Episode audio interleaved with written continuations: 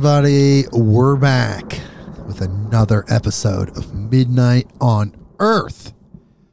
I'm your host, Jake Weaver, and we're here to bring you more knowledge, more light, and more love. We're back with another episode. and this one's about someone who has been so influential in all sectors of life including psychology, psychedelia, magic. This guy's just like literally all over the place. You read these books from all these different people. Everybody's quoting him. He's the coolest guy of all time, perhaps, or one of them. Nobody actually gets that title. Carl Jung. That's right. We are doing a seance and we're summoning Carl Jung. No. But what we are doing is listening to a very rare recording. In fact, we're going to listen to two very rare recordings from the late 50s towards the end of Carl Jung's life and then talk about it. So we're going to listen to these recordings and they're going to be amazing. Carl Jung. I wish he could have been on the show. Unfortunately, he's not here. And as always, with our rare lecture episodes, rare speaker episodes, we always have a guest with us, except for once when there wasn't a guest, the Terence McKenna episode. But we always have a guest, Brynn Anderson of Vital Force Herbs. How's it going, Brynn? So glad you're here. Thanks. Good. We're going to listen to Carl Jung. Yeah. I didn't even know there was any actual recordings of his voice. So That's I'm really awesome you dug that up. I'm really excited about this. Well, I've been listening to parts of it. I, I this is actually new to me as well. Been listening to parts of it. It's a, it's fantastic. And just to let you know, just like every other lecture episode that we do, just know that Brynn and I are listening with you to this really cool stuff. This really knowledgeable, knowledge expanding information. We're listening to it with you and we're taking notes like we would if he was in the room and we were at a maybe like a seminar or some other sort of lecture where you want to remember the information you're writing it down so that's what we do we write it down and then at the end of the lecture we talk about what he said the finer points the other points just all the points what we thought is interesting etc., etc. I'm sure you can figure it out. So that's the run of the show. And we're going to dive into that. But first, I need you to do something for me. Go get a cup of tea. Sure. I love tea. You know, I'm a big mate drinker. Then do this go to Blue Cobra CBD.com. That's Blue Cobra CBD.com and there you will find the highest quality CBD oil on the market, Blue Cobra CBD oil. And why is it so special? Why? It's because the extraction, the method of extraction, is a proprietary method. It's called the HIT extraction method. It was developed by a man named Howard Hitt, aka Big H Howard, his wife Judy, their whole family, incredible people. They developed this. This is their family owned business. They developed this extraction method. Howard did, actually. sure, his wife helped. Support. No one else has this, and it uses no chemicals, no solvents, no gases. Nothing unnatural. It's 100% organic and derived from 100% organic Oregon grown hemp, which I often say is most likely the best hemp in the world. So you put all these things together the HIT extraction method, all organic components, and you get this incredibly powerful product that has so many health benefits, so many psychological benefits. You want to talk about psychology? Has psychological benefits. I'm telling you. It's Blue Cobra CBD oil. We have a Blue Cobra Midnight on Earth discount code. It is MIDCBD. Put that in the discount code box at checkout and you get free shipping on any order 10 bottles, 100 bottles, 1,000 bottles in the continental 48 United States. It will be totally free. Everywhere else, you can still get the product. I'm sorry you can't take advantage of this. However, you can still get the product. So check your country's laws. Contact Howard directly on bluecobracbd.com. His email is there, bluecobracbd at gmail.com. And really check this stuff out because there really isn't anything else like it out there. And there's R&D in the works, there's pet products in the works. He's going to revolutionize CBD products when people discover how natural and clean and perfect this extraction method is and and what kind of product is derived from it. I take it daily, I put it in my breakfast shake when I eat food. I'm kind of on a little fast right now, but I still, believe it or not, the only thing I ate in my fast, uh, three day fast, was Blue Cobra CBD oil. I took like a couple drops each day, a couple dropperfuls, I should say, each day. You can put it on your body, in your body, money back guarantee. If you don't like the product, keep the product, keep the shipping money if you paid it, and you get your money back. It's such a win win win win win situation. There's just so much winning happening in relation to Blue Cobra CBD. That's why I'm telling you about this. This is the entire reason. This is why I have them as a sponsor because I actually, uh, as Jake Weaver, the human being who is also Jake Weaver, the human being podcast host, there really is no difference. Telling you, I love this stuff. Blue Cobra CBD.com. That's Blue Cobra CBD.com. When you're done with that, follow me on Instagram at midnight underscore on underscore earth. That is the address. You can follow us there. Spotify, Apple Podcasts, Google Podcasts, Podchaser. There's so many now, but they all have some sort of button that you can click that connects us. Click that button. Let's connect. Let me uh, introduce you to this podcast if you're new. It, you know, come on board. It's growing every single day. We're up to 110 countries have spread, thousands of listeners. I'm super honored.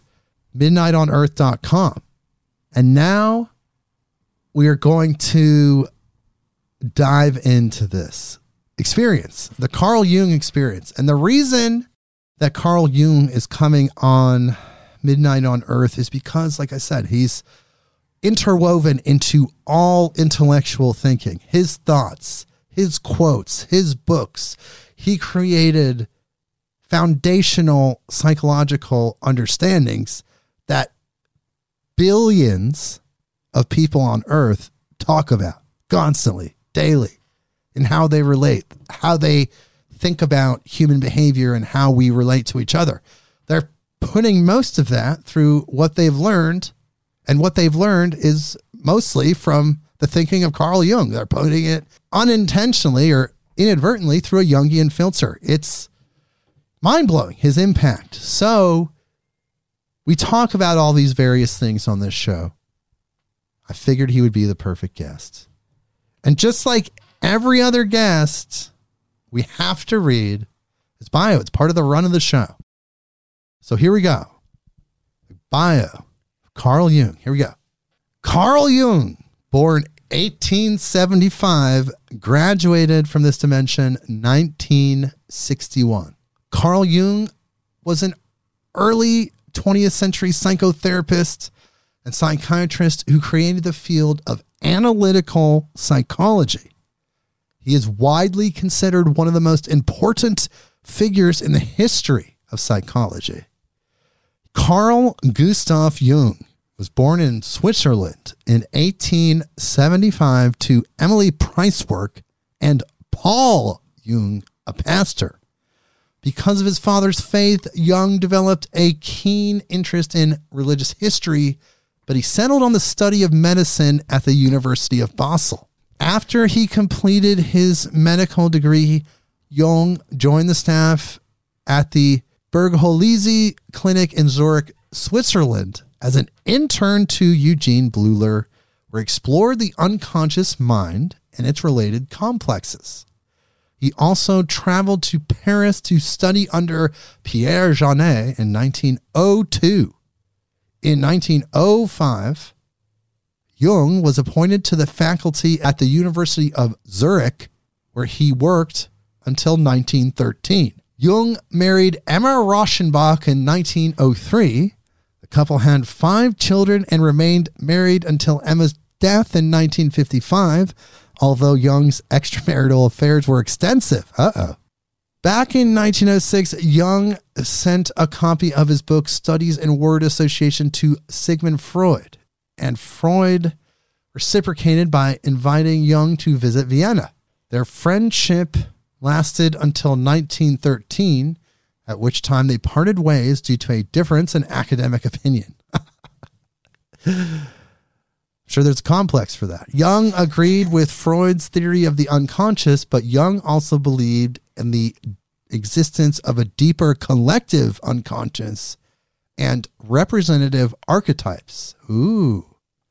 Freud openly criticized Jung's theories, and this fundamental difference caused their friendship and psychological views to diverge. Jung traveled throughout the world to teach and influence others with his psychoanalytical theories.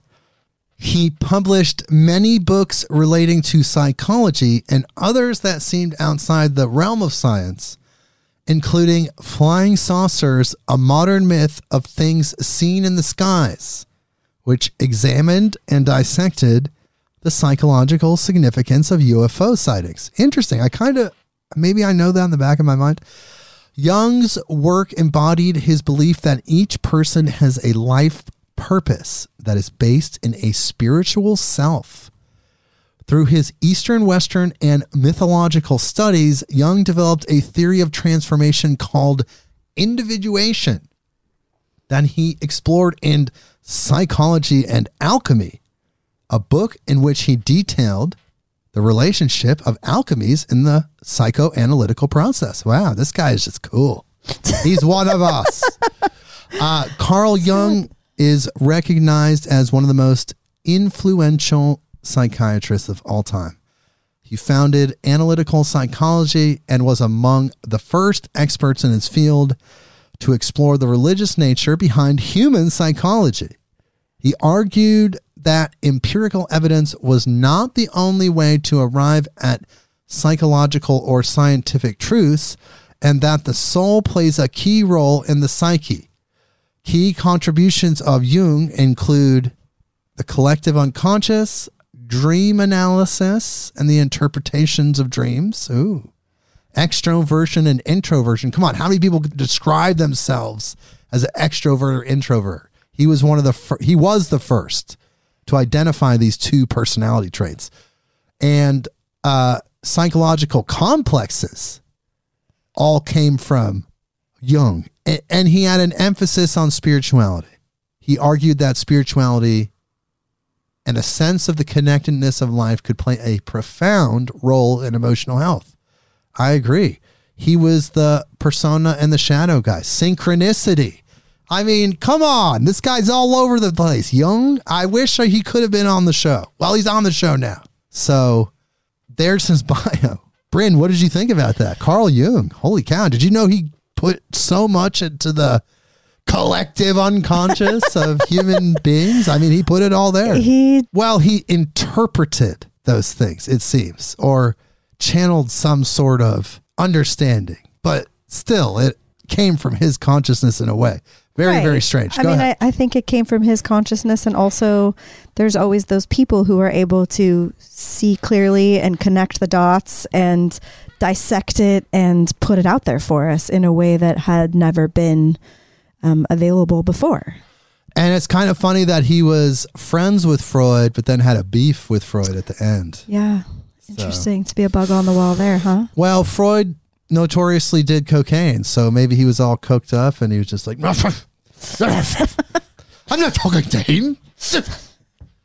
I don't know, but we'll see. Hard to An- say. Anyways, The World Within, Carl Jung, in his own words, it's a documentary. It's from 1990. And it explains his standpoints mainly by using footage of him talking. So it's uh, a compilation of rare material. A lot of it's from the 50s, the late 50s. And we'll talk about it as it goes. And I'll, I'll let you know what's going on as it happens. Brynn, are you ready to dive into Carl Jung? He's going to hang out with us. I am. I've got my pen, got my tea. All got right. My yeah, ready Oh. to do it. Let's go. Okay, so here we go, people. This is Carl Jung, The World Within. And then we're going to do another one, but I'll let you know. So here we go The World Within. Carl Jung. in early childhood, uh, the, a character is already there. You see, the child is not born tabula rasa, as one assumes. The child is born as a high complexity with existing determinants that never waver through the whole life and that give the child its char- his character already in the earliest childhood. A mother recognizes the in- an individuality of her child. And and so if you observe carefully, you see the tremendous difference even in, in very small children. And these peculiarities express themselves in every way. So it, first, the peculiarities express, express themselves in, in all childish activities, in the way how it plays, in the things it is interested in. There are children who are tremendously interested in all moving things and in movement chiefly all the things they see that affect the body. And so they are interested in what the eyes do, what the ears do, how uh, how far you can bore into the nose with your finger, you know. now you see these things, uh, these interests uh, express themselves in a typically childish way in, chil- in children, and later on they express themselves in other peculiarities which are still the same, but it doesn't come from the fact that they once have done such and such a thing in in, childhood. It is the character that is doing it. There is there is a, a definite inherited complexity. You see, we are born into a into a pattern.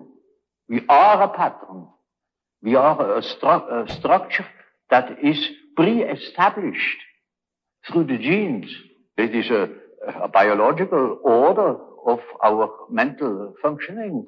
Uh, as, for instance, our biological or physiological function uh, follows a pattern.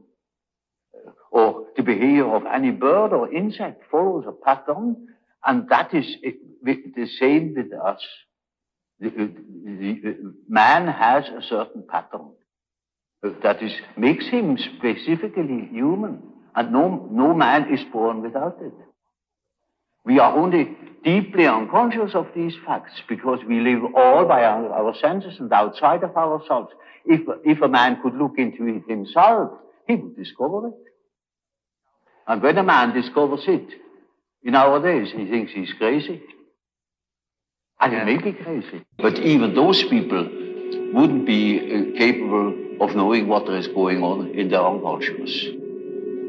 Instance, they are not conscious of the fact that while they live a conscious life, all the time a myth is played in the unconscious. A myth that extends over centuries. Namely, uh, uh, archetypal ideas, a stream of archetypal ideas that goes on through one individual through the centuries. You see, it, it, it, it, it, it is like a continuous stream. And that comes into the daylight in the great movements. Say, in, in political movements or in uh, spiritual movements.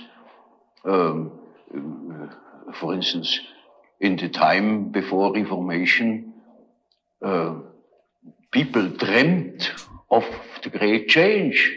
And that's the reason why uh, such great transformations could be predicted. Uh, if uh, somebody has been clever enough uh, to see what is going on in people's mind, in the unconscious mind, uh, would be able to predict it. For instance, I have predicted the Nazi rising in Germany uh, through the observation of my German patients. They had dreams in which the whole thing was anticipated. Uh, and, and with considerable detail in, in, in the years before Hitler, before Hitler came in the beginning of the, well, I could, uh, could say the year, in year 1919, I was sure that something was threatening in Germany. Something mm very big and very catastrophic. Mm-hmm. And I only knew it through the through the observation of the of, of the of the unconscious. When you observe the world, you see people, you see houses, you see the sky, uh, you see tangible objects. But when you observe yourself within, you see moving images, a world of images, uh, generally known as fantasies. Uh, yet these uh, fantasies are facts.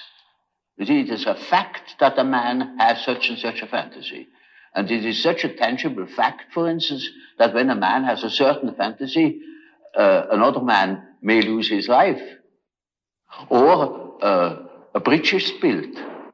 These houses were all fantasies. Everything you do here, all of the houses, everything was fantasy to begin with. And fantasy has a proper reality. It is, that is not to be forgotten. Fantasy is not nothing. It is, of course, not a tangible object, but it is a fact nevertheless. It is, uh, uh, see, a form of energy, despite the fact we can't measure it. It is a manifestation of something. And that is a reality. That is just a, a, a reality as, for instance, the peace treaty of Versailles or something like that. Yeah. It is no more. You can't show it.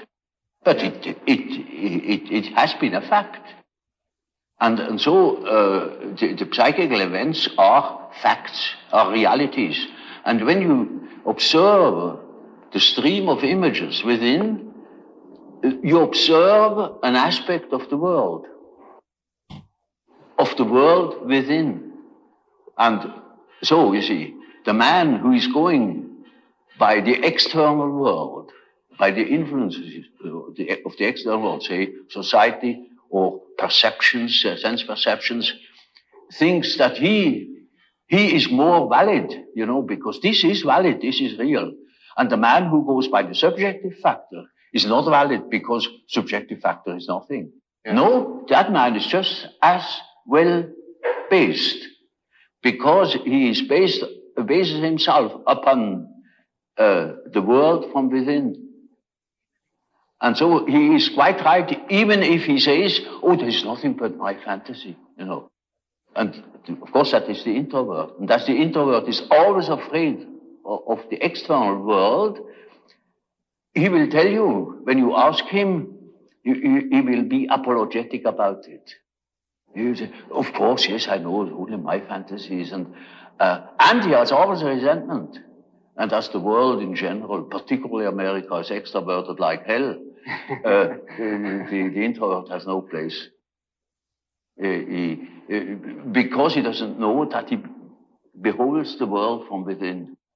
And that gives him dignity, and that gives him certainty, because it is nowadays particularly the the world hangs on a thin thread.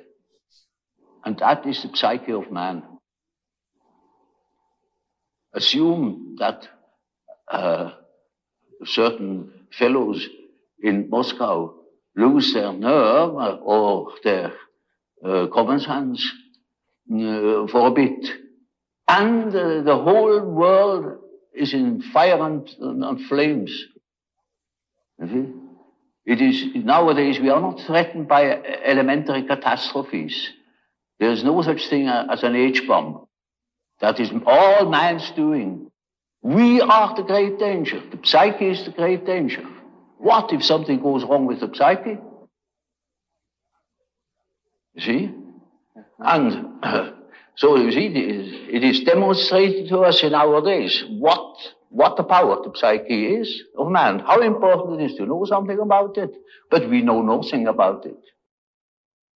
Man is born with a certain functioning, a certain way of functioning, a certain pattern of behavior. And uh, that is expressed in the form of archetypal images or archetypal forms. For instance, the way in which a man should behave is given by an archetype. And therefore, you see, the primitives tell such stories. Uh, a great deal of education goes through storytelling.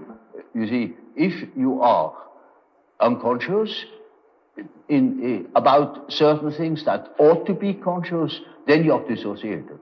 And then you are uh, a man whose uh, uh, left hand never knows what the right is doing and counteracts or interferes with the right hand. Now, such a man is hampered all over the place. Yes. American life is in a, such a way so one-sided and so deracinated, uprooted, that you must have something to compensate the earth. You see, you have to, to to pacify your unconscious all along the line because it is in absolute uproar. So at the slightest provocation, uh, you have a, a big moral rebellion in America. Look at the, at the, the rebellion of, of modern youth in, in, in America, yeah. the sexual rebellion and all that. Because yeah. the, the, the, the, real natural man uh, is just in open rebellion uh, against the utterly inhuman uh, form of life. They are absolutely divorced, you know, from, from, from nature in a way, and, and that accounts for these, uh, that, that drug abuse. Um, I noticed uh, with my uh, uh, patients, particularly with uh, people that are in, in public life, that they have a certain way of presenting themselves. for instance, take the doctor he uh, has a, a, certain way. For instance, he has good bedside manners, and, and uh, uh, he behaves as one expects a doctor behaves. He may even identify himself with it and uh, and believe that he is what he appears to be. And so, when he is a professor, he's also supposed to behave in a certain way so that it is plausible that he is a professor. You know. Uh, so the persona is a certain, certain complicated system of behavior, which is partially dictated by society and partially dictated by the expectations or the wishes uh, one nurses oneself. Uh, now, this is not the real personality in spite of the fact that people will assure you that it, that is all quite real and uh, quite honest, yet it is not. Now, uh, such a uh, performance, or uh, say, yeah, the, the performance of the uh, of the persona uh, is quite all right as long as you know that you are not identical with the way in which you appear. But if you are unconscious of this fact, then you uh, get into uh, sometimes very disagreeable conflicts. Namely, people will uh, can't help noticing that at home, for instance, you are quite different from what you appear to be in public. And people who don't know it uh, uh stumble over it in the end. Uh, they deny that they are like that. But they are like that. They yeah. are it. And then you don't know. Now, which is the real man? Is he the man as he is at home or in intimate relations? Or is he uh, uh the man that appears in public? It is a question of Jekyll and Hyde. Often. Yeah. It is such a, uh, occasionally there is such a difference that you would almost be uh, able to speak of uh, the uh, double personality. And the more that is pronounced, the more people, uh, uh, people are neurotic. They get neurotic because they have two different ways. They are, contradict themselves all the time. And in as, in as much as they are unconscious of themselves, they don't know it. They think they're all one. Everybody sees that they are two. And some know him only from one side, so others know him only from the other side. And then there are situations that clash because the way you are creates certain situations in, with people in your relations, and these, these two situations don't chime in. They, they are just uh, dissonances. When you take a singer, Yes. who is absolutely uh, uh, controlling his voice. Suddenly he can't sing. Or uh, any other, uh, for take uh, a man who writes uh, fluently. Uh, suddenly he makes a ridiculous mistake. There, his habit doesn't function. It may be, you know, that what the unconscious has to say is so disagreeable that one prefers not to listen. And in, in most cases, uh, uh, people would be probably less neurotic if they could admit the, the things. Know, these things are, are always a bit difficult or, Yeah. or disagreeable or uh, inconvenient or something Yeah. of the sort. So there is always a certain amount of repression. When in treatment, for instance, in the treatment of neurosis, you have to do with that personal unconscious for quite a while. And then only uh, dreams come that show that the collective unconscious is touched upon. Now, as long as uh, th- uh, there uh, is material uh, for personal nature, you have to deal with the personal unconscious. But when you get to, uh, uh, say, to a question, um, to a problem, which is no more merely personal, but also collective, you get collective dreams. You see, there is no system about it in therapy. In therapy, you, you treat the patient as he is in the present moment, uh, irrespective of causes and, and, and such things. That is all more or less theoretical. Um, there are there are cases who know just as much about their own neurosis as I know about it, in a way. Uh, in, in such cases, I can start right away uh, with uh, posing the problem. Uh, for instance, uh, there is a case, a professor of philosophy, and he imagines uh, that he has uh, cancer. She, he shows me uh, several dozen X-ray plates that prove that there is no cancer. He says, of course I have no cancer, but nevertheless I'm afraid I could have one. You see, I have consulted so many surgeons, and they all assure me there is none, and I know there is none, but I might have one. You see, and that's enough. Now, uh, you see, such a case can stop from one moment to the other. He simply uh, stops thinking such a foolish thing. I You see. see. But that is exactly what he can't do. You know it is nonsense, and why should you think it? Or what for should you think it? Well, and what is that power that makes you think such a thing? It's like a, like a, a possession, you know.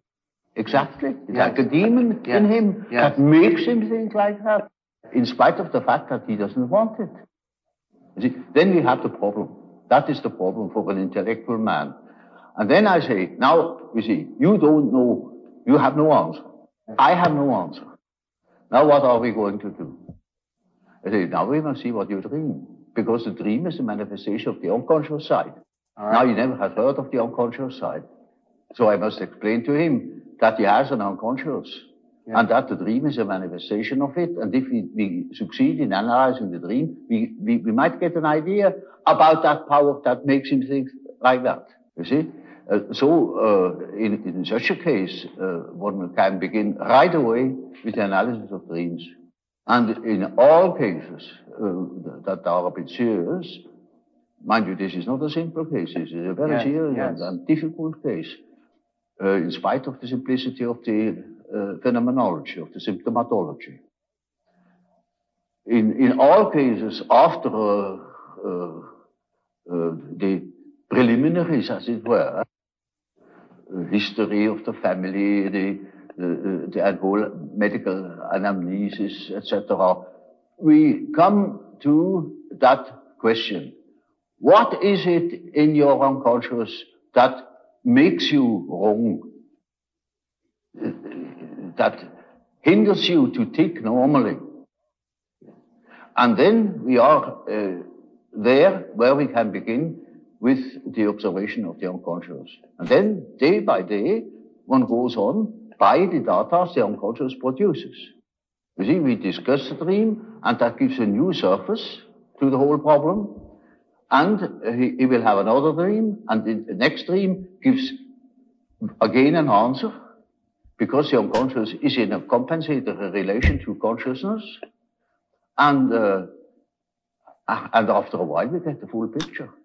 And if he has the full picture and uh, has the, the necessary moral stamina, uh, well, then he, he can be cured. But in the end, it is a moral question whether a man applies what he had learned or, not. Mandala is just one typical uh, archetypal form. It is the what they call in alchemy the quadratura circuli, the square in the, in the circle or the circle in the square. And it, it is uh, an age-old symbol uh, that goes right back in the, the, prehistory of man and is all over the earth. And uh, it uh, either expresses the, the, deity or the self. And, uh, and the, these two terms are psychologically uh, very much related which doesn't mean that I believe that God is a self or that that's a self is God. I make that statement that yeah. there is a psychological relation, and that can be uh, have plenty of evidence for it. And uh, it is a, a, very important archetype. It's the archetype of an inner order, uh, and uh, uh, it is always used in that sense, either to make an, uh, the arrangement, arrangement of the many, many aspects of the universe, a world scheme, or uh, a scheme of uh, uh our psyche. And uh, it expresses the fact that there is a center and a periphery. And, and it tries to embrace the whole. It's a a, symbol of wholeness.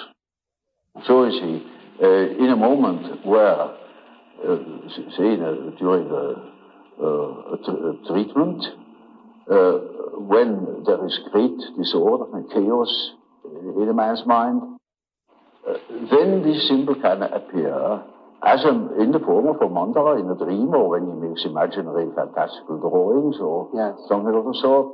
Uh, there is spontaneously appears uh, as a compensatory archetype, bringing order, showing the possibility of order, centeredness.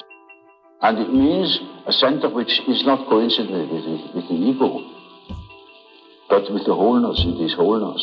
Is our wholeness, which I call the Self. The yeah. Self is the term for wholeness. And, and I am not whole in my ego.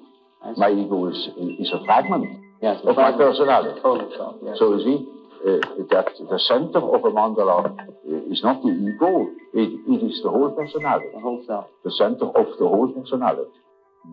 And uh, uh, it plays a very great role in the East, for instance. But in the Middle Ages equally.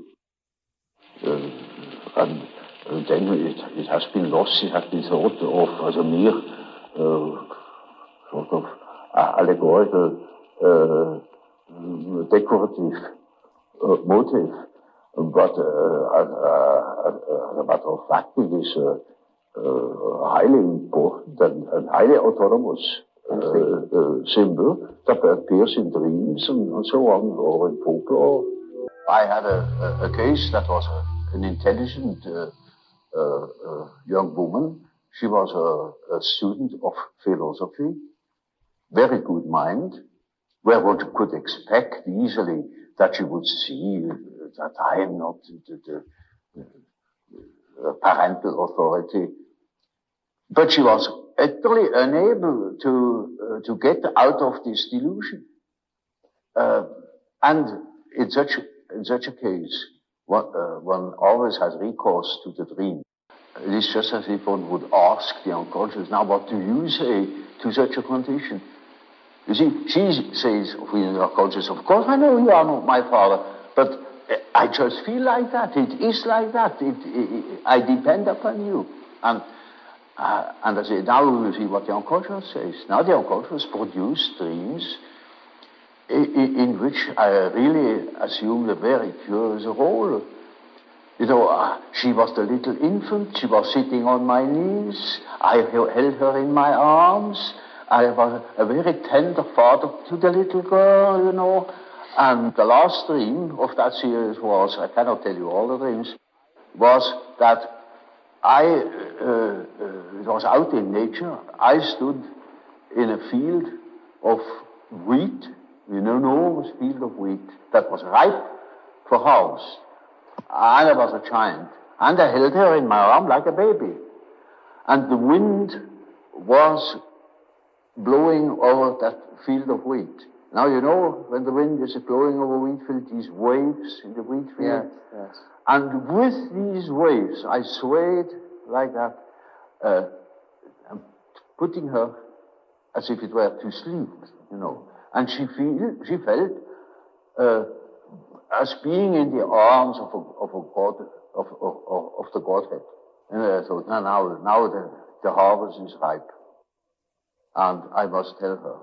And I told her, you see, what you want and what you project into me, because you are not conscious of it, is you, you have the idea of a deity. You don't possess. Therefore, you see it in me. That clicked. Because, you know, she had a, a, a, rather intense religious education. Of course, it all vanished later on. And something disappeared from her world. Her world became merely personal. And, and the, uh, that uh, religious conception of the world was non-existent, apparently. And so she certainly became aware of an entirely heathenish uh, image um, that comes fresh from the archetype. She had not the idea of a Christian God uh, or of an uh, Old Testament Yahweh. Uh, it, it, was a heathenish God. You see, a, a, a, God of nature, of vegetation. He was the wheat himself. He is the spirit of the wheat, uh, uh, the spirit of the wind. And she was in the arms of that Numen. No. Now, that is the living experience of an archetype. Now, that made a tremendous impression upon that girl, and instantly it clicked. She saw what she really was missing, that missing value, that, that was, was in the form of a projection in myself and made myself indispensable to her. Yes. Now that is a numinous experience, you see. And, and that is the thing that uh, people are looking for. The, an archetypal experience that gives them uh, uh, an incorruptible value. You see, they depend upon other conditions. They depend upon desi- their desires, their ambitions, uh, depend upon other people because they have no value in themselves. They have nothing in themselves. They are only rational. They are not in the possession of a treasure that would make them independent. But when that girl can hold that uh, experience, then she doesn't depend anymore. She cannot depend anymore because that value is in herself.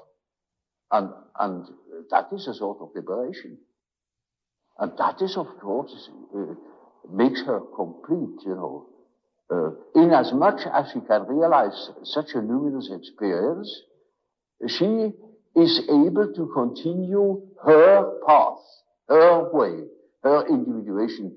The acorn can become an oak uh, and, and, and not a donkey. It, uh, it, nature will take uh, her course. Uh, she will become that which she is from the beginning. You know, it is a, a procedure that uh, has many uh, stages it, uh, or levels. If you treat an ordinary case of uh, neurosis, it, it, it, it may only go as far as healing the symptoms or giving the patient such an attitude that he can deal with his neurosis. Sometimes it takes you a week, sometimes a few days, sometimes it is just one consultation in which I, uh, I clean up a, a case.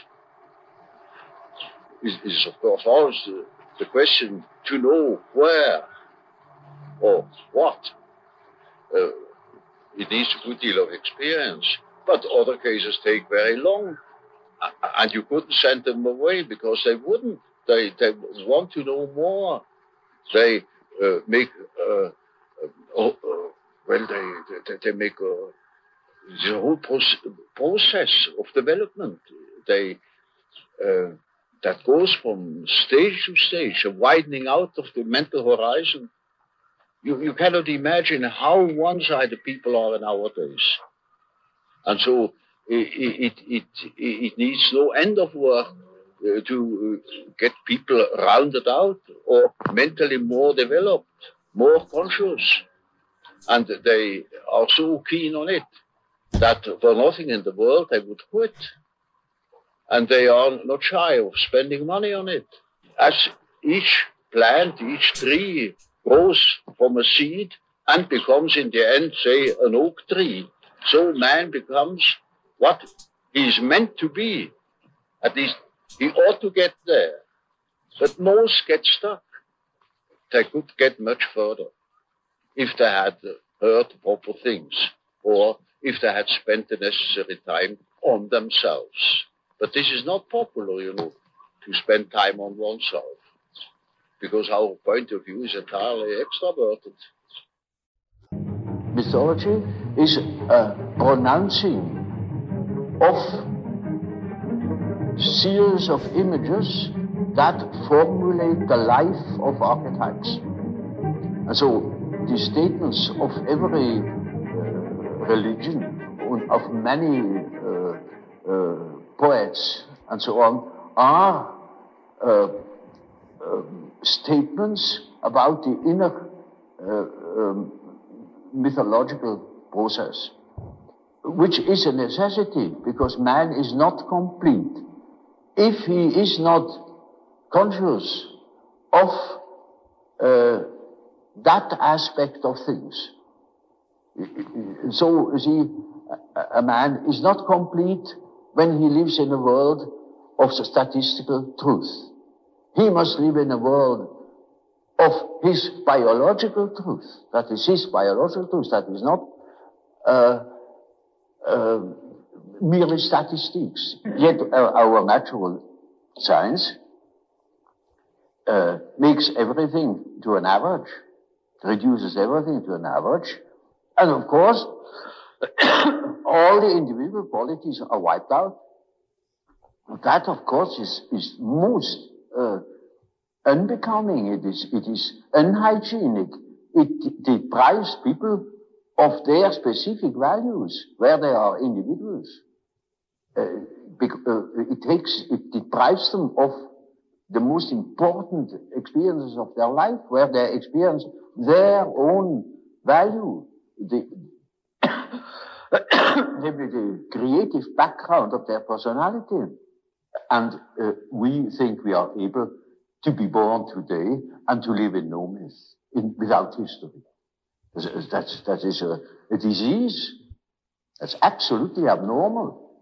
Because man is not born every day.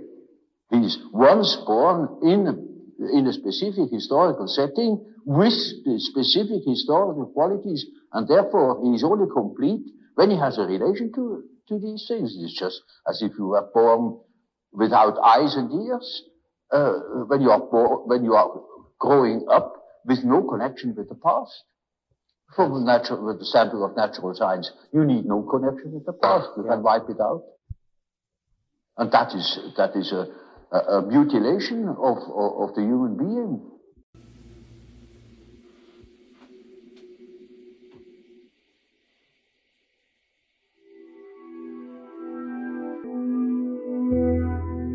The self is merely a term that designates the whole personality.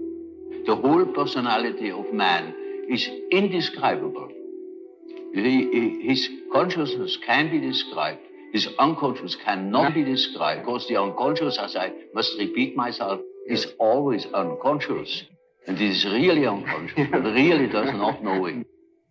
And so we don't know our uh, our unconscious personality. We have hints, we have uh, certain ideas, uh, but uh, we don't know it really. Nobody can say where man ends. That is the the beauty of it, you know. It's it's very interesting. Uh, the unconscious of man can reach God knows where. There we are going to make discoveries. Okay, well, that tapered off for a second as I switch over to this other video from 1959. It's the face to face interview. What you heard before was an excerpt of very wide ranging uh, topics, his thoughts on various things. There's not much footage of Dr. Jung out there. So, you know, we got to just kind of take what we can get and learn what we can get from what's there. There was still an immense amount of information. So, before we dive into what we thought about it, let's just go to the next thing. This is face to face with Carl Jung. It's a interview with him in 1959. Carl Gustav Jung. Born in 1875. With Freud, one of the founding fathers of modern psychology. Still working at 84, he is the most honored living psychiatrist, and history will record him as one of the greatest physicians of all time. Professor Jung, how many years have you lived in this lovely house by the lake at Zurich? It's just about 50 years. Um, do you live here now just with your secretaries and your English housekeeper? Yes. No children or grandchildren with you?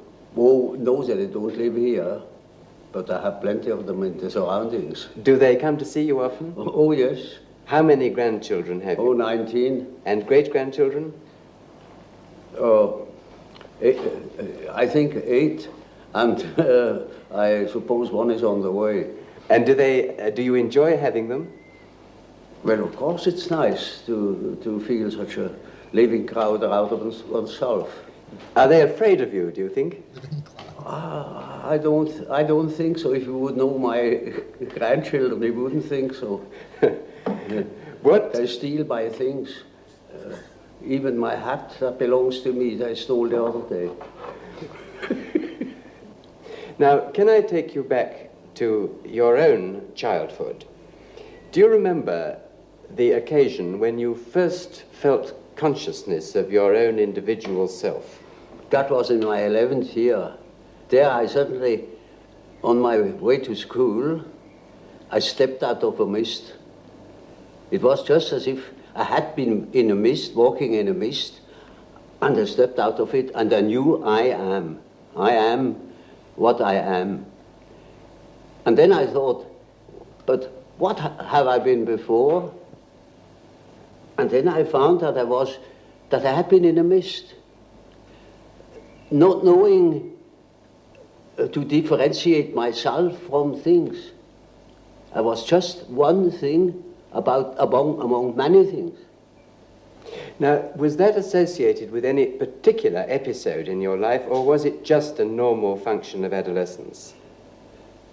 Well, uh, that's difficult to say. Uh, as far as I can remember, nothing had happened before that would explain this sudden coming to consciousness. You hadn't, for instance, been quarreling with your parents or anything? no, No. no.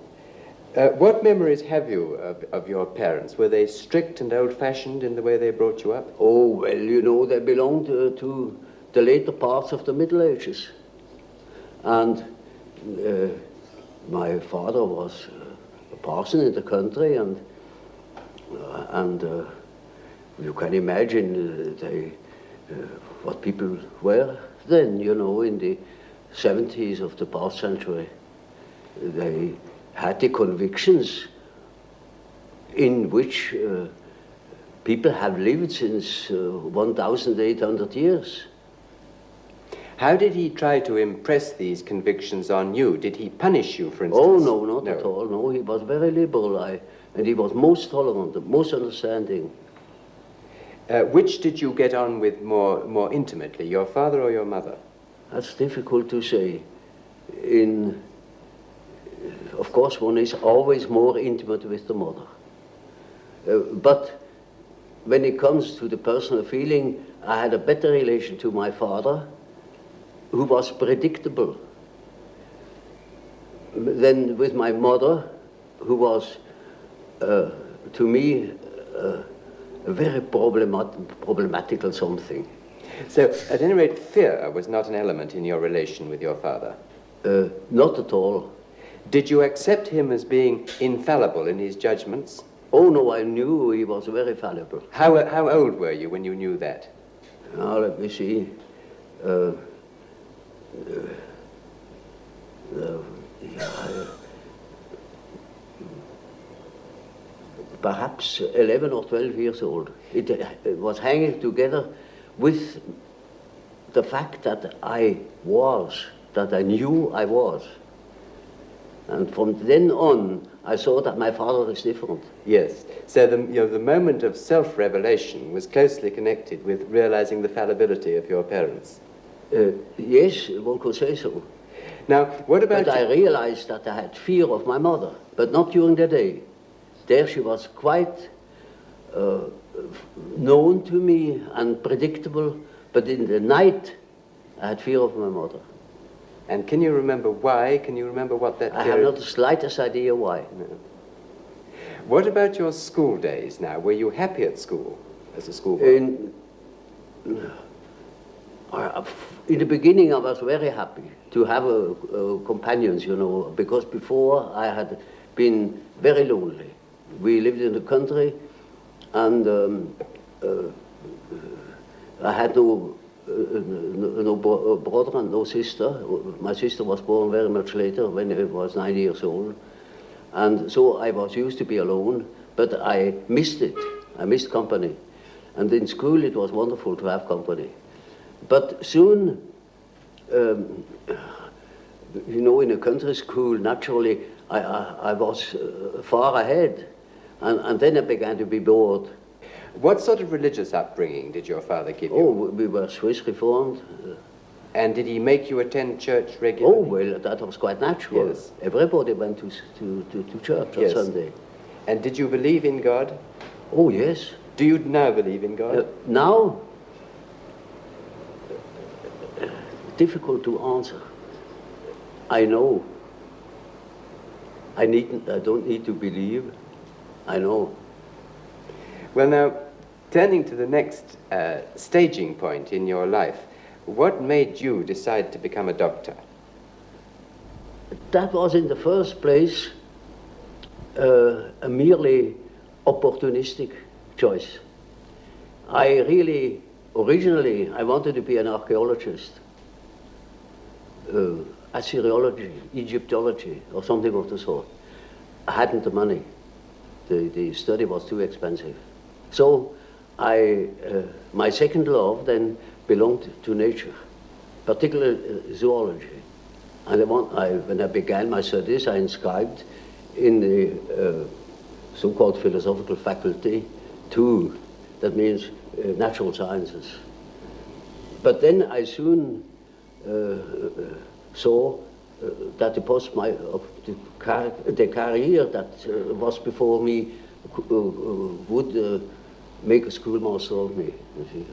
But I didn't. I never thought I had any chance uh, to, to to get any further because we had no money at all, and then I, uh, uh, I saw that that, did, that didn't suit my uh, expectations. You know, I, I, I didn't want to become a, a schoolmaster. Uh, uh, teaching was not just what I was looking for. And so I remember that my grandfather has been a, a doctor, and, uh, and I knew that when I was studying medicine, I had a chance to study natural science and uh, to become a doctor. And a doctor can develop. You see, he can have a practice. He can do. Uh, he can choose his scientific interests more or less. Uh, uh at Olivans, I would have more chance than being a schoolmaster. Also, the idea of doing something useful with human beings appealed to me. And did you, when you decided to become a doctor, have difficulty in getting the training at school and in passing the exams? Uh, I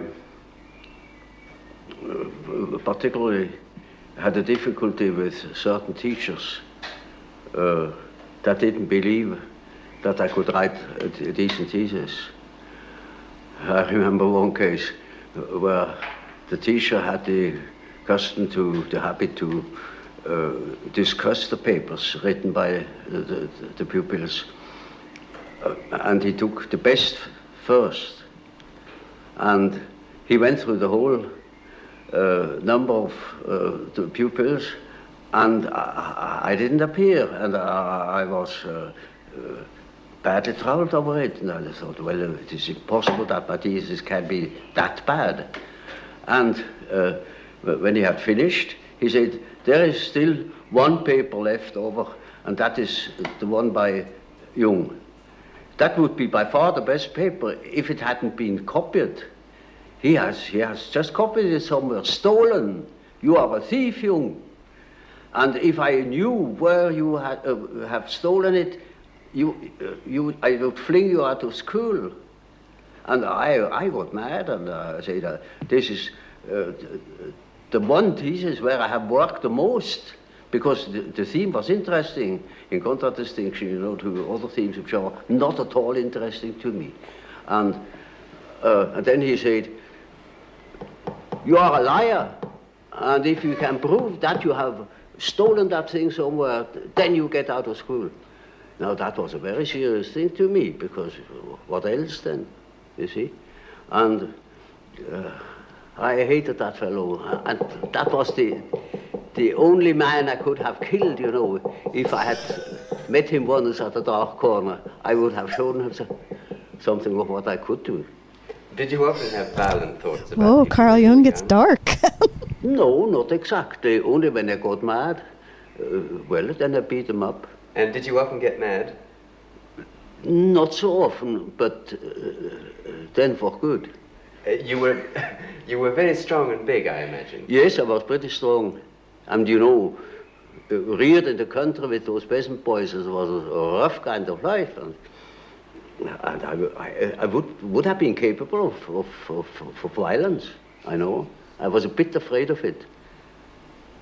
So I, I rather tried to avoid critical situations because I didn't trust myself. Once I was attacked by uh, about uh, seven boys, and I got mad, and I took one, and just swung him round with his legs, you know, and, and, and beat down four of them, and then they, they were satisfied. And were there any uh, consequences from that after? Oh, you, uh, I should say yes. Uh, from then on, uh, I was always, always suspected that I was at the bottom of every trouble. I was not, but uh, uh, they were afraid, and I was never attacked again. Well, now, when the time came that you qualified as a doctor, what made you decide to specialize in being an alienist? Yeah, that is rather an interesting point. When I, I had finished my studies practically, and when I um, uh, uh, didn't know what I really wanted to do, I had a big chance uh, for, uh, to follow one of my professors. he was called to a new position in Munich, and he wanted me as his assistant. And, and th but then, in that moment, I uh, studied for my final examination, um, I came across the textbook, a textbook of uh, psychiatry. Up to then, I thought nothing about it because our professor then wasn't particularly interesting. And I read, I only read the introduction to that book, where certain things were said uh, about uh, psychosis as a maladjustment of the personality. That hit the nail on the head. In that moment, I saw I must become an alienist. My heart was thumping wildly in that moment. Uh, and uh, when I told my professor I, I wouldn't follow him, I would study uh, psychiatry, uh, he couldn't understand it. No, my, uh, my friends, because in those days psychiatry was, was nothing, nothing at all. But I saw one, the one great chance to unite certain uh, uh, contrasting things in myself, namely, beside medicine, beside natural science, I always had studied uh, history of philosophy and such subjects. Uh, it was just as if suddenly two streams were uh, joining. And how long was it after you took that decision that you first came in contact with Freud?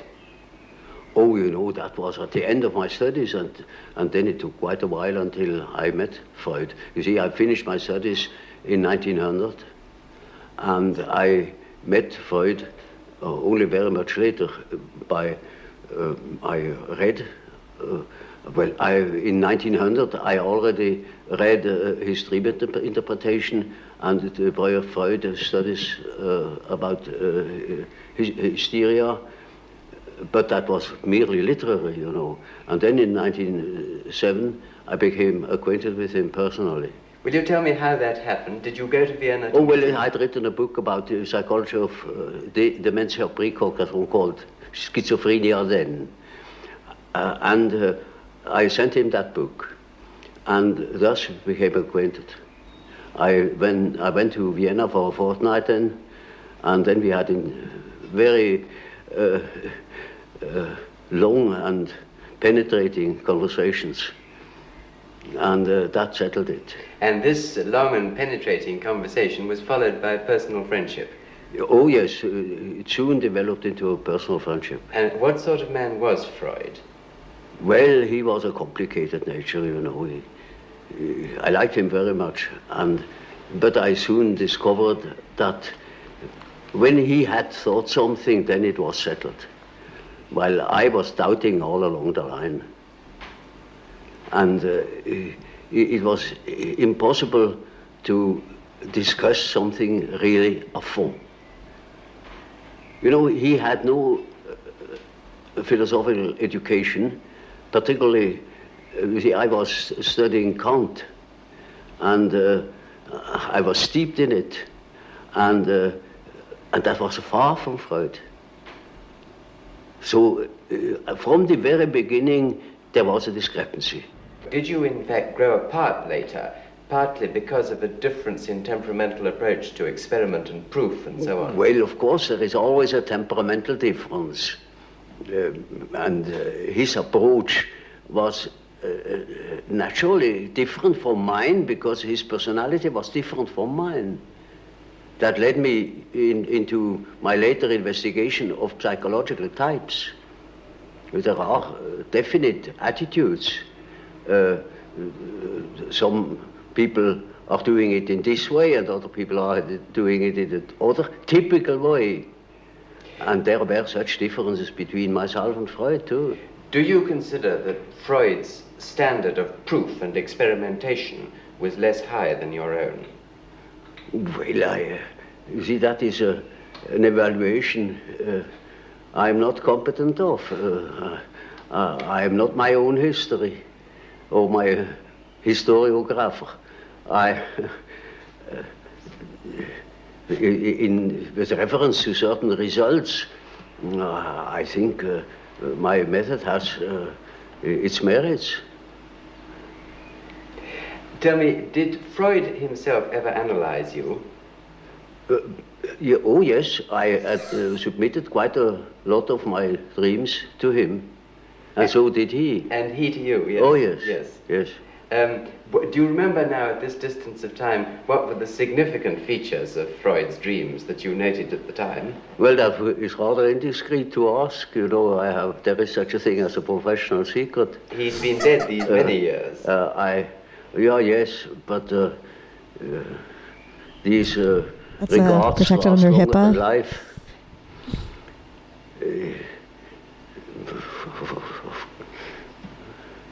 I prefer not to talk about it. Well, may I ask you something else then, which perhaps is also indiscreet? Is it true that you have a very large number of letters which you exchanged with Freud, which are still unpublished? Yes.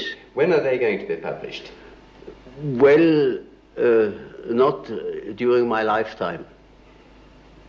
You would have no objection to them being published after your life? Oh no, not at all. Because they are probably of great historical importance. Oh, I don't think so.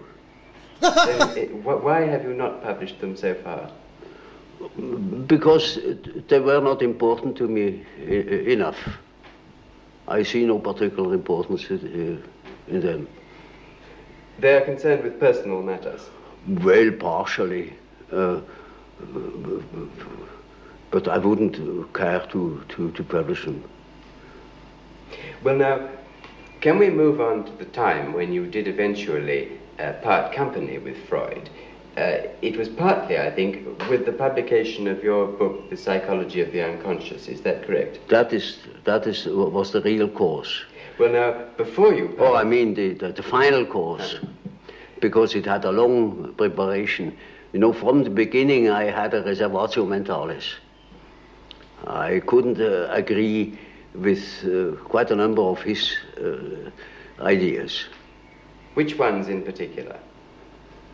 Well, uh, chiefly uh, his purely personal approach and his disregard of uh, the historical conditions of man.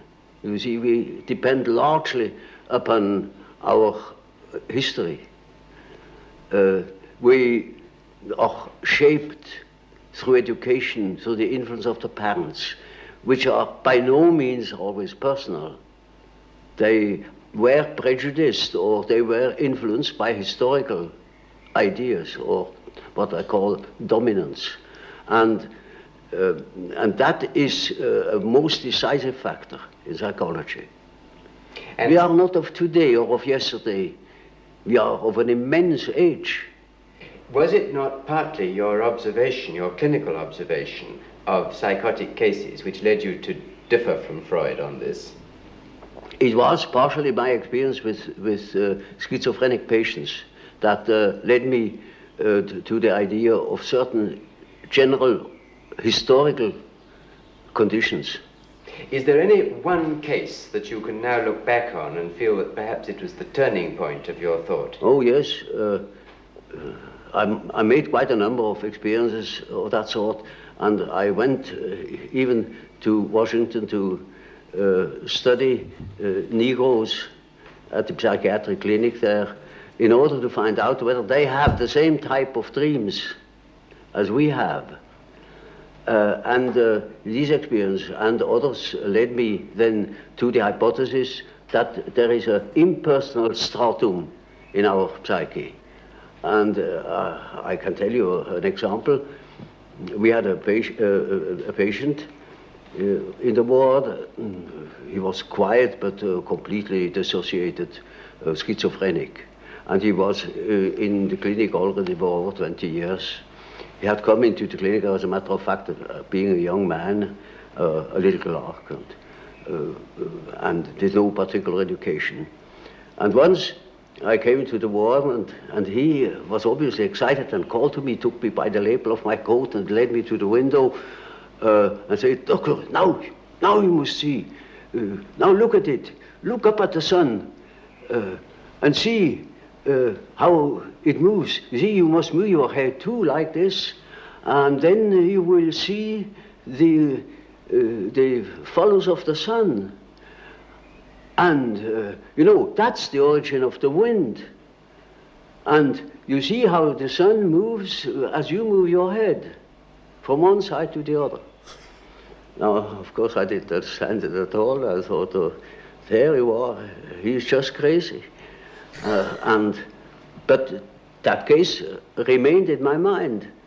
And four years later, uh, I uh, came across uh, a paper written by the German um, historian uh, Dieterich, um, who had uh, dealt with, uh, with the so-called Mithras literature, a part of the great uh, Parisian sorcerer papyrus.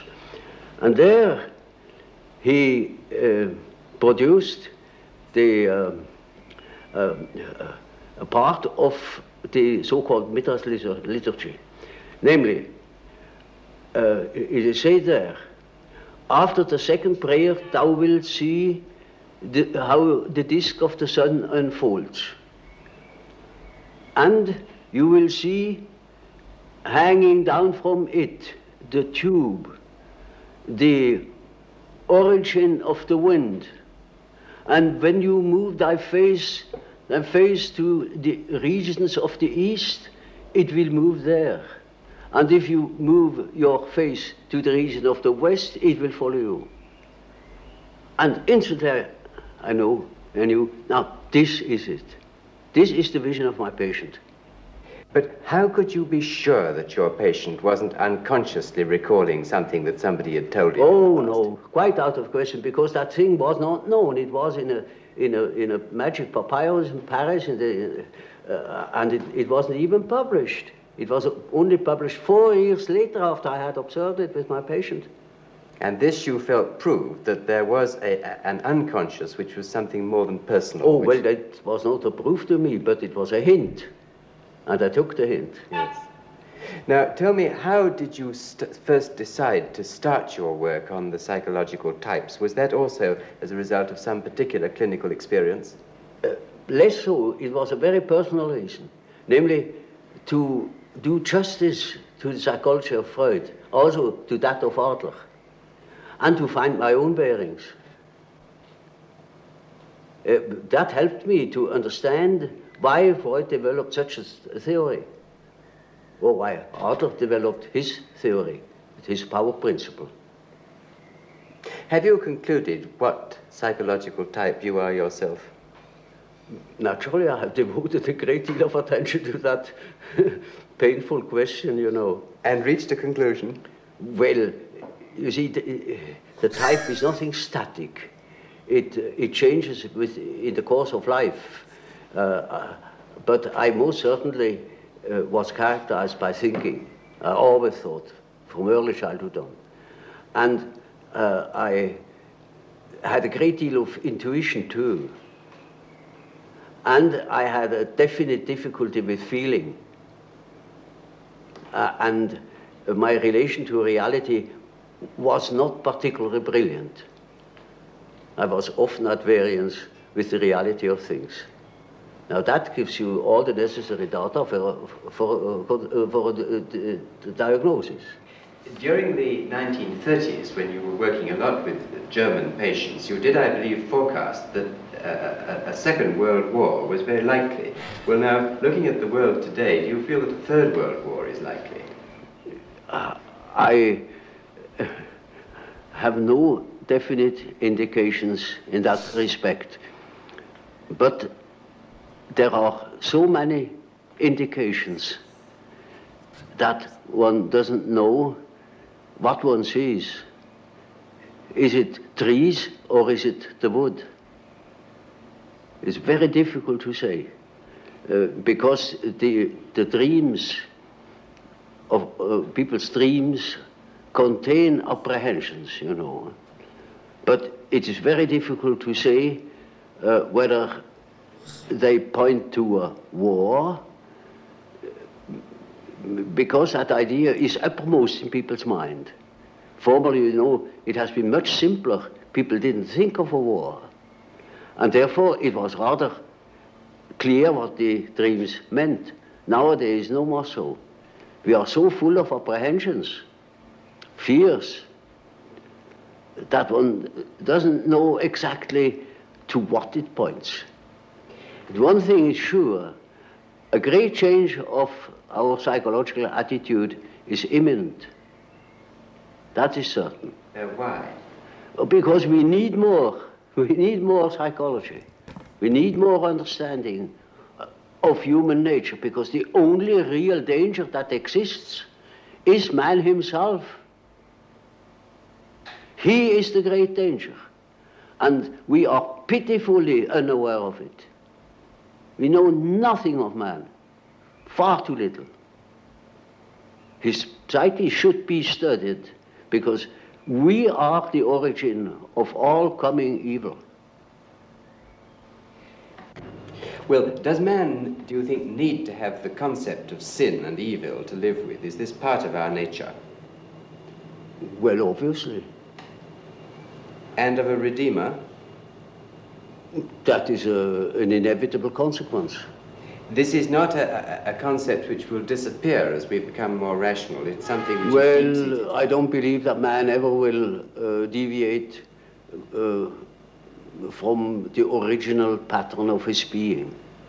There will always be such ideas. For instance, uh, if you do not directly believe in a personal redeemer, as it was the case with Hitler, or uh, the hero worship in Russia, uh, then it is an idea. It is a, uh, a symbolic idea.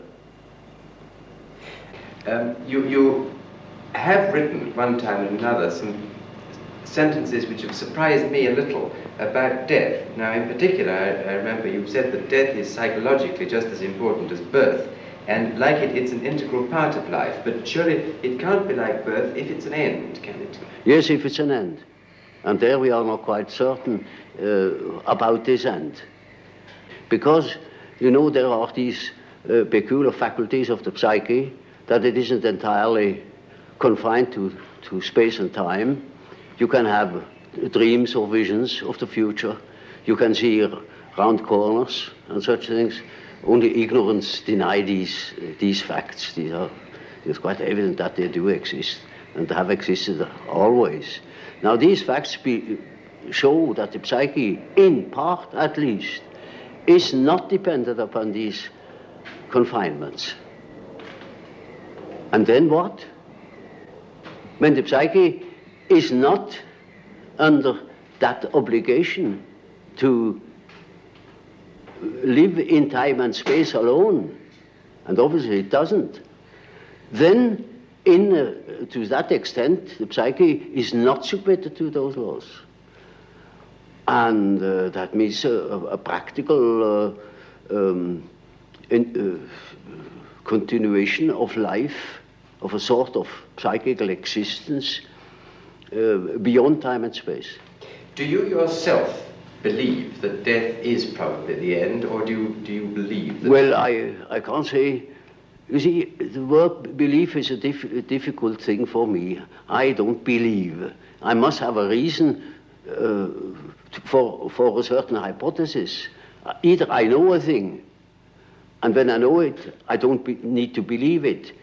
If I I don't allow myself, for instance, to be, believe a thing just for the sake of believing it. Uh, I, I can't believe it.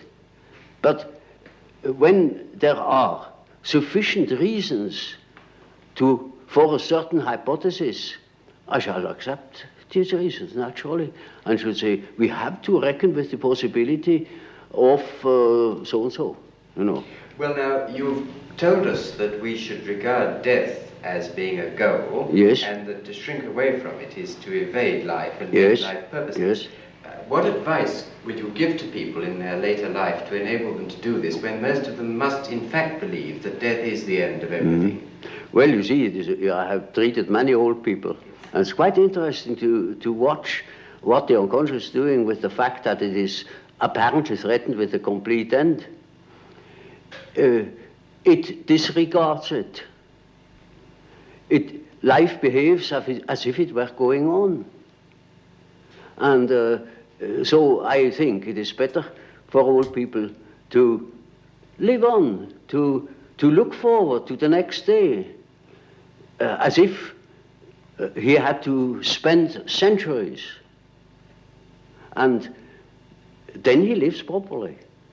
But when he is afraid, when he doesn't look forward, he looks back, he petrifies, he, he, he gets uh, stiff and, and uh, he dies before his time. But when he is living on, looking forward to the great adventure that is ahead, then he lives.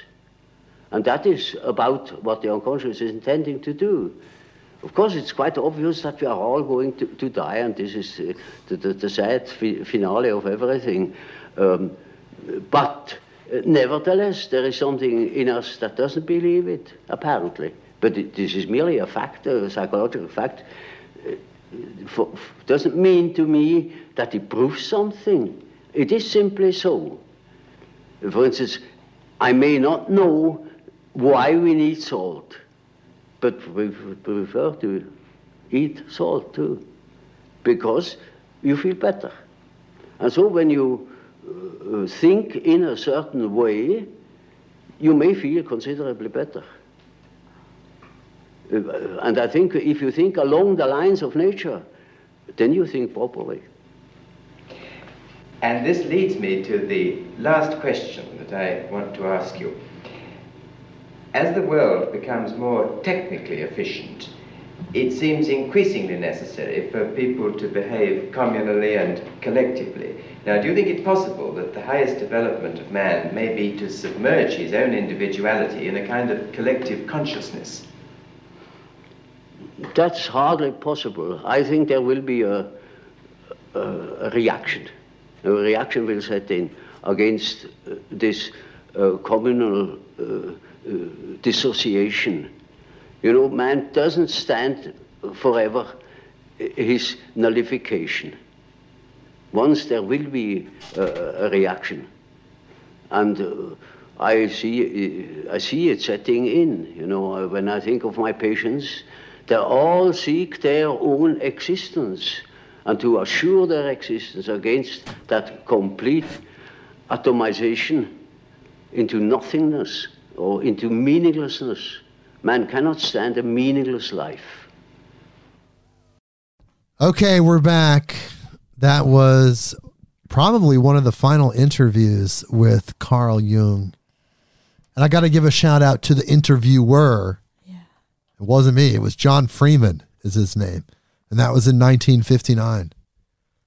Incredible interview, and both the clip audio section of the show and then the interview with him directly were both valuable. They each had different forms of valuable information. Now you know Carl Jung kind of personally after this point. Like you kind of feel his vibe. He beat up four guys by grabbing one of them by the leg. And Carl Jung a, gets dark. He's like, well, yeah, if I, I could have seen that guy in the him. dark. Oh my God. I was like, wow. Uh, I've never seen any quote from him yeah, on that, that before. That never made it into the. No, that wasn't on a t-shirt. The like calendars or the magnets. never, never saw that one. But it was really cool to talk about archetypes. And he really stressed the importance of dreams and the symbols that come to you in dreams that somehow it's your unconscious speaking to you, telling you what you need.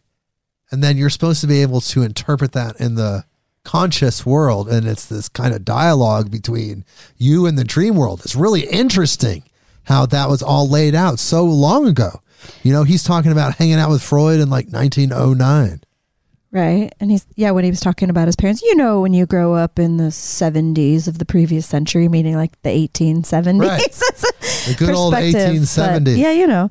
Um, yeah, the dream piece, when he was talking about the alchemical symbol of the circle and the square, um, and it was just I was thinking about what he was saying about how that symbol specifically is about bringing order, um, the deity or the self, and how the self is the deity, right. and all of that, and just how the dream world would have access to not only the subconscious but the all conscious, and would able be able to bring that symbol in to sort of reorder while he's sleeping. Like my mind is in chaos or I have this problem. And then that symbol comes to you to sort of like re order or ground you or kind of reset you back into homeostasis while you're sleeping so that you can perhaps try again the next day in a different frequency. Hopefully, if you can interpret it, or maybe Or even re- not though. Maybe it's just subconscious. Yeah. Maybe it comes as a way maybe there's a part of you that knows. Yeah, maybe it does hit that subconscious mind that just instantly translates it. Yeah. knows exactly what it is, even though you're not aware of what the hell's going on. A lot of our functions as humans are that way. There's just a lot of subconscious energy and information processing going on that gets us through our daily lives. One thing uh, that I thought that he said was interesting was the fantasy has energy. So if you're visualizing, you're fantasizing, you're you're in that dimension, the conscious dream dimension where you're just like closing your eyes and you're thinking about a thing and it's and it's could be wild, it could be totally chaotic. That in itself has energy. There's some form of energy in that, and in a way, it makes it real in its own way. I thought that that was really interesting. I've never heard that before. Well, it immediately made me think of thoughts are things and all of those great thinkers of the turn of the century that were talking about, you know, manifesting your reality by putting your thought into action and all the, you know, listening to Manly P. Hall and then some of those new thought thinkers like Ralph Waldo Trine and James Allen and Genevieve Behrend and and people that, you know, had that idea just a little bit actually I guess maybe around the same time, really. Yeah, it must have been really around popular. the same time to be thinking that yeah you're that everything starts with a fantasy or with a dream or with an idea and then you put that into action. Yeah, I did hear a lot of the personal development speaker uh, points that seem to come up throughout different personal development seminars with different people in Carl Jung's speech. Like he was talking about these things.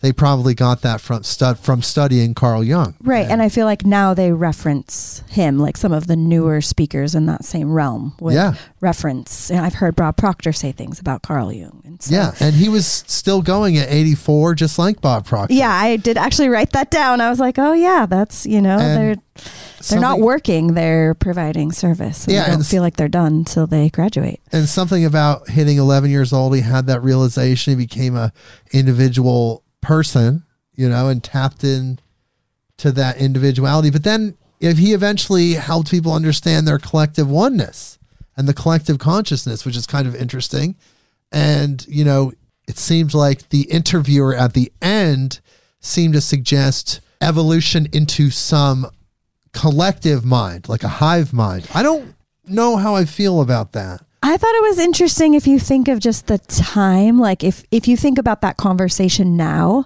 like submerging into a virtual world or some sort of collective, you know, even The Matrix. the Matrix or even social media that the kind of- the metaverse or even just you know some of the basic social media where everybody's you know attaching onto these things and all these ideas trickle through like dominoes that in 1959 he had this concept which would kind of lean into you know what he was saying about the collective consciousness. Well, yeah, you could he- pull things out of the ether and say them and and that that it could be 1959 or it could be 2022 and those you know yeah, I wonder how many people were dreaming about cell phones in the 70s. and that were, would be interesting they were dreaming about there's people faces on the screen and their life is on there. I don't know what that means. And they're There's like, "Oh, you're crazy. You're there's going to the nut house." book of their life on a screen. You're like, what?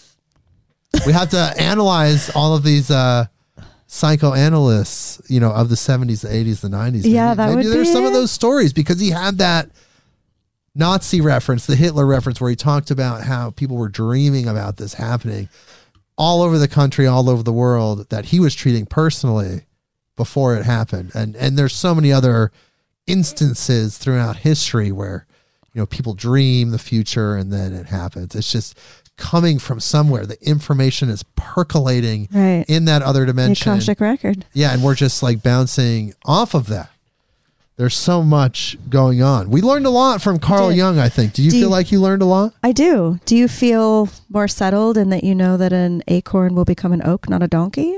I thought about that. That's very comforting to know that there's no chance of planting an acorn and getting a donkey, though, you know, you could be a donkey farmer if you wanted to, if it was that way. Maybe. But good to know. But, but yes. Oh. um, yeah, so many things. Um, one thing I thought that would be interesting, you know, in the very, very beginning of that first interview, when he was talking about that existing determinants never waver, like talking about your gen- your genes, your uh, lineage, or history, all those things like determine perfectly who you are. But now there's this huge study of epigenetics and looking at the environment and looking at how you can supersede not only your genetics or your astrology chart or or whatever that sort of map and set you've been given that you have the conscious ability to push beyond that.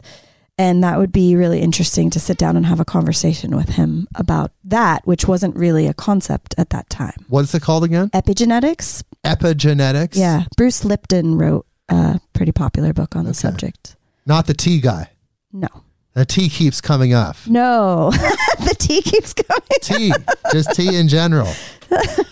But No, not not that guy. Okay, well, thank you all for listening with us and taking notes and learning from Carl Jung. You're probably not going to do that again in your life. Maybe later. I don't know. Maybe there's other videos. There really isn't much going on as far as audio and video recordings with this person, this significant person who influenced the psychedelic world, uh, the intellectual world, just the thinkers, you know, and people that want to learn how we construct our thinking, our mind. It all- it all came from people like Freud, and even more so Jung. I'm more of a Jungian person, I would say.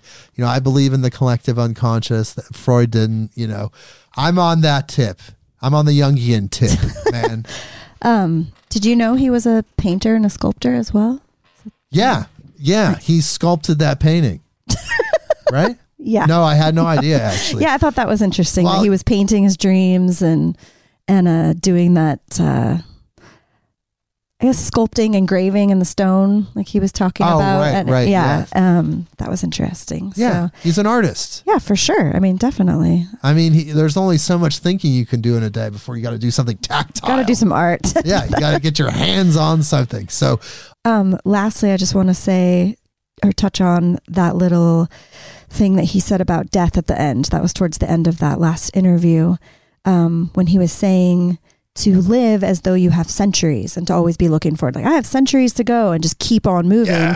And that if you are looking back, you become stiff and petrified.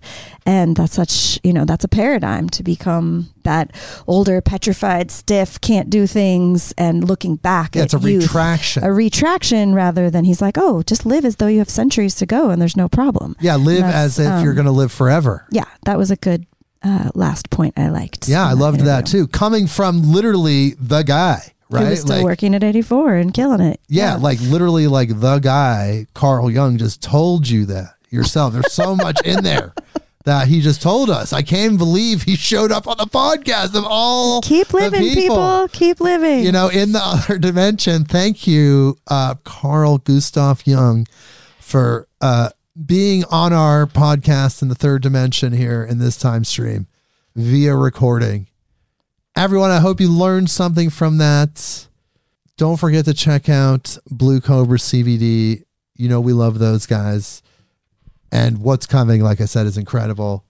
Brynn, thank you for being here. Of course, I have to remind people vitalforceherbs.com. That's your thing. My Herbs. thing. Herbs. As you were such Thanks. a great guest just recently, we yeah, talked thanks about for having me. herbalism. Yeah, we are a resident herbalist. We have a resident alchemycologist, a resident psychic, a resident herbalist, a resident psychedelic guy, Ken Babbs. He's coming back on the show, I hope. His book came out.